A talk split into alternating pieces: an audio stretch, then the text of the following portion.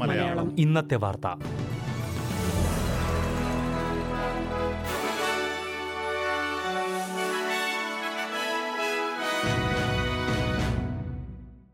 നമസ്കാരം. ഇന്ന് രണ്ടായിരത്തി ഇരുപത്തിരണ്ട് ഒക്ടോബർ പതിനാല് വെള്ളിയാഴ്ച. എസ് ബി എസ് മലയാളം ഇന്നത്തെ വാർത്ത. വായിക്കുന്നത് ജോജോ ജോസഫ്. ഓസ്ട്രേലിയക്കാരിൽ എട്ടിൽ ഒരാൾ ദാരിദ്ര്യത്തിലാണ് കഴിയുന്നതെന്ന് പുതിയ പഠന report.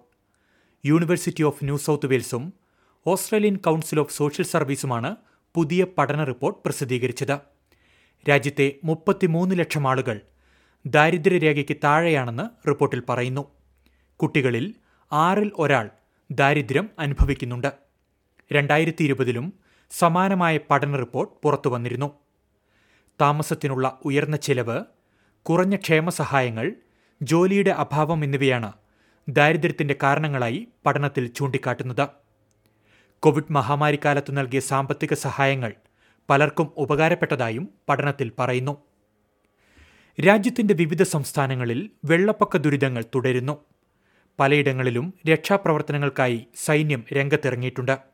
ഹെലികോപ്റ്റർ അടക്കം പലയിടത്തും ഉപയോഗിക്കുന്നുണ്ട്. വെള്ളപ്പൊക്ക ബാധിത പ്രദേശങ്ങളിലെ രക്ഷാപ്രവർത്തനങ്ങൾക്ക് ഫെഡറൽ സർക്കാർ പൂർണ പിന്തുണ വാഗ്ദാനം ചെയ്തു.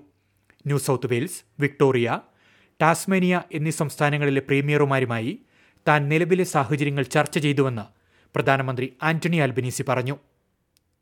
പ്രളയബാധിതരായ മെൽബൺ നിവാസികൾക്കായി വിക്ടോറിയൻ സർക്കാർ അടിയന്തര സാമ്പത്തിക സഹായം പ്രഖ്യാപിച്ചു. മെൽബണിന്റെ വടക്കു ഭാഗത്തുള്ളവർക്കാണ് ആദ്യഘട്ടത്തിൽ സഹായം ലഭ്യമാകുക. അടിയന്തര സഹായമായി നൽകുന്ന രണ്ടായിരം ഡോളർ മാറി താമസിക്കേണ്ടി വരുന്ന കുടുംബങ്ങൾക്ക് താമസം ഭക്ഷണം വസ്ത്രം എന്നിവയ്ക്ക് ഉപയോഗിക്കാവുന്നതാണ്. വെള്ളപ്പൊക്ക പ്രദേശത്ത് നിന്ന് ഇതുവരെ ഇരുന്നൂറിലധികം ആളുകളെ രക്ഷപ്പെടുത്തിയെന്നാണ് റിപ്പോർട്ട്. അഞ്ഞൂറോളം വീടുകളിൽ വെള്ളം കയറിയതായും അഞ്ഞൂറോളം വീടുകൾ ഒറ്റപ്പെട്ടതായും കരുതുന്നു. നിലവിലെ കണക്കുകൾ പ്രാഥമികം മാത്രമാണെന്ന് പ്രീമിയർ ഡാനിയൽ ആൻഡ്രൂസ് പറഞ്ഞു.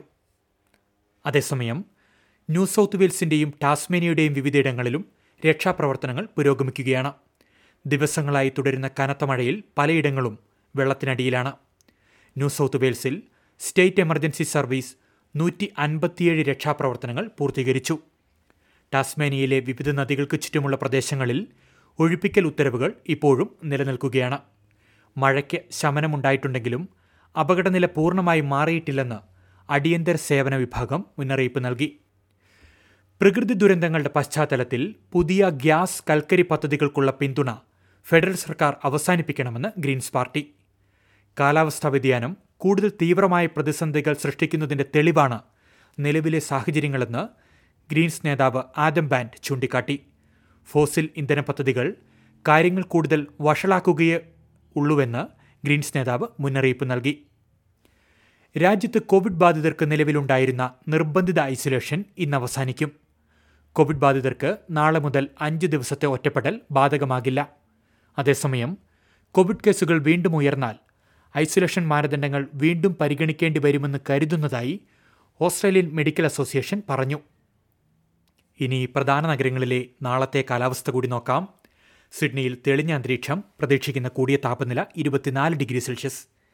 മെൽബണിൽ ചെറിയ മഴ പ്രതീക്ഷിക്കുന്ന കൂടിയ താപനില പതിനെട്ട് ഡിഗ്രി.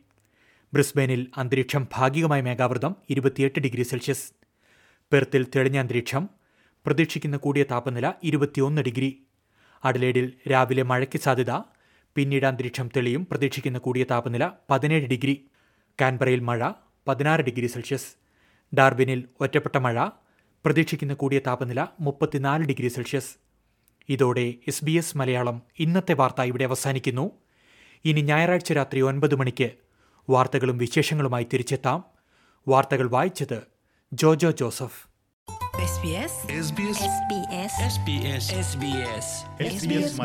ഇന്നത്തെ വാർത്ത.